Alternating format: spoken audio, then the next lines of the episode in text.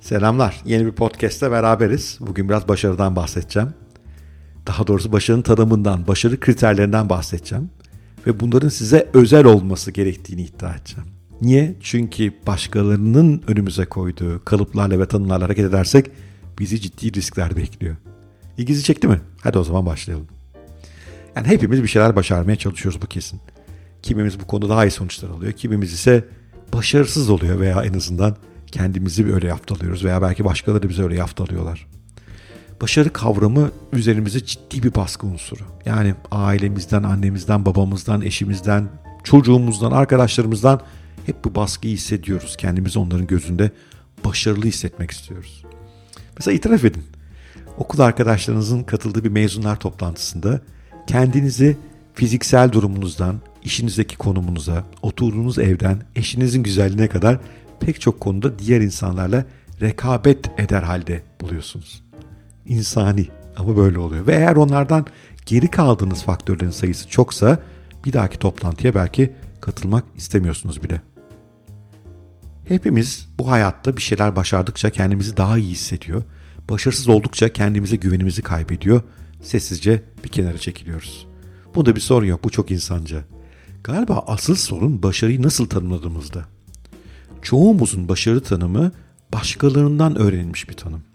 Ailemizden, arkadaşlarımızdan, öğretmenlerimizden, komşularımızdan, toplumdan, medyadan, kahramanlarımızdan, reklamlardan, filmlerden, kitaplardan bunlardan bize geliyor başarının tanımı. Onlardan öğreniyoruz, adeta kopyalıyoruz. Bütün bu kaynaklar başarının ne anlama geldiği, başarılı olduğumuzda neye benzeyeceğimiz, nasıl bir hayata sahip olacağımız konusunda bize belli kalıplar öğretmeye çalışıyorlar. Adeta bu kalıpları beynimize nakşediyorlar. İşte size tipik bir kalıp. Saygın bir firmada üst yönetici olmak pek çok gencin hayali. Bu hayalin bir takım, bu kalıbın daha doğrusu bir takım alt unsurları var. İşte havalı bir şirket otomobili, güzel bir, bir semtte güzel bir ev, çocuğunu iyi bir kolejde okutmak, tatillerde havalı ülkelere gidiyor olmak. Nasıl? Kalıp tanıdık geldi mi?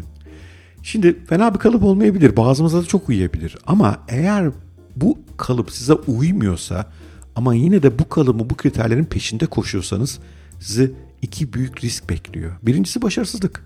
Çünkü eğer yetenekleriniz, becerileriniz, arzularınız, karakteriniz bu başarı kalıbına uygun değilse büyük ihtimalle başarısız olacaksınız.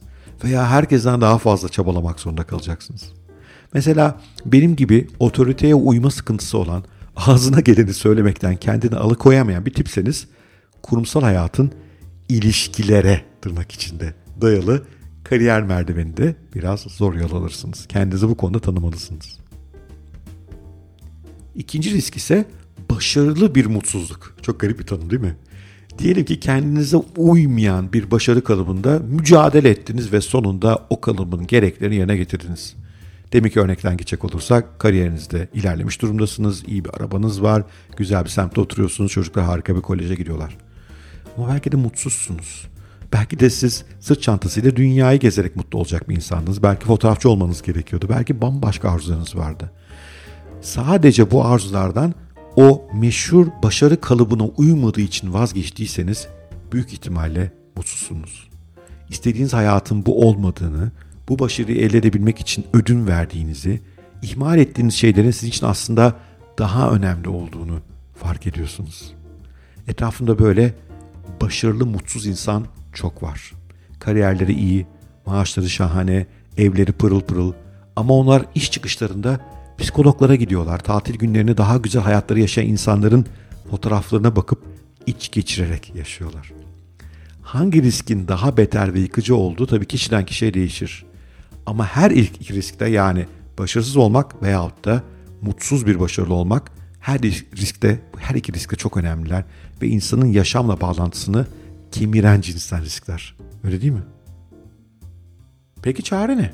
Çare basit. Kendi başarı kriterlerinizi kendiniz koyacaksınız. Kendi başarı kalıplarınızı kendiniz tanıyacaksınız.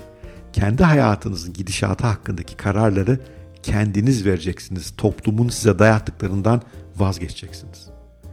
Eğer kendi başarı kriterlerinizi başkalarının etkisinden kurtularak koyabilir, başarılı bir hayat vizyonunu kendi gerçek isteklerinize, arzularınıza ve tabii yeteneklerinize göre belirlerseniz hem başarılı olma ihtimaliniz artar hem başarıya doğru yolculuğunuzun kendisi de daha keyifli hale gelir.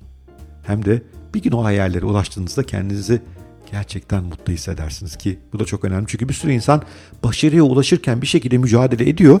Sonra bir gün oraya ulaşıyor ve diyor ki kendine ya bu benim istediğim şey değilmiş aslında ve sonra yine mutsuzluk geliyor.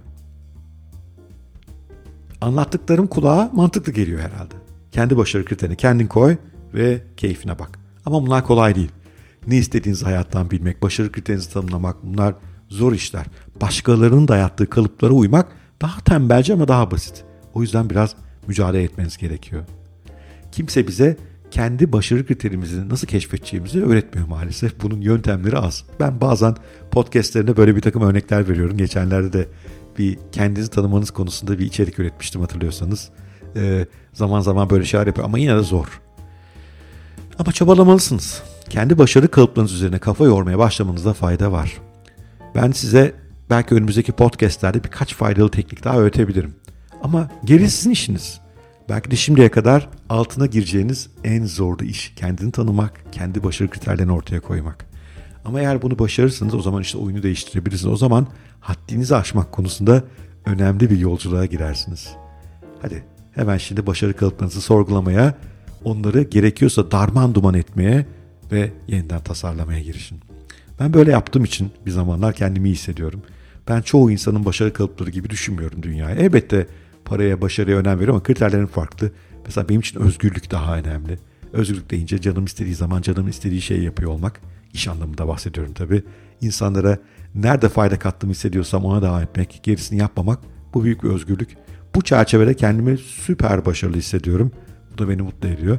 Belki sizin kalıbınızda da özgürlüğün yeri olabilir bilmiyorum ya da belki başka kalıplar var. Evet. Her zamanki gibi eğer bu podcast'i beğenmişseniz lütfen paylaşın, çoğalalım. Daha fazla insan takip etsin. Harika olsun. Görüşmek üzere. Sevgiyle kalın.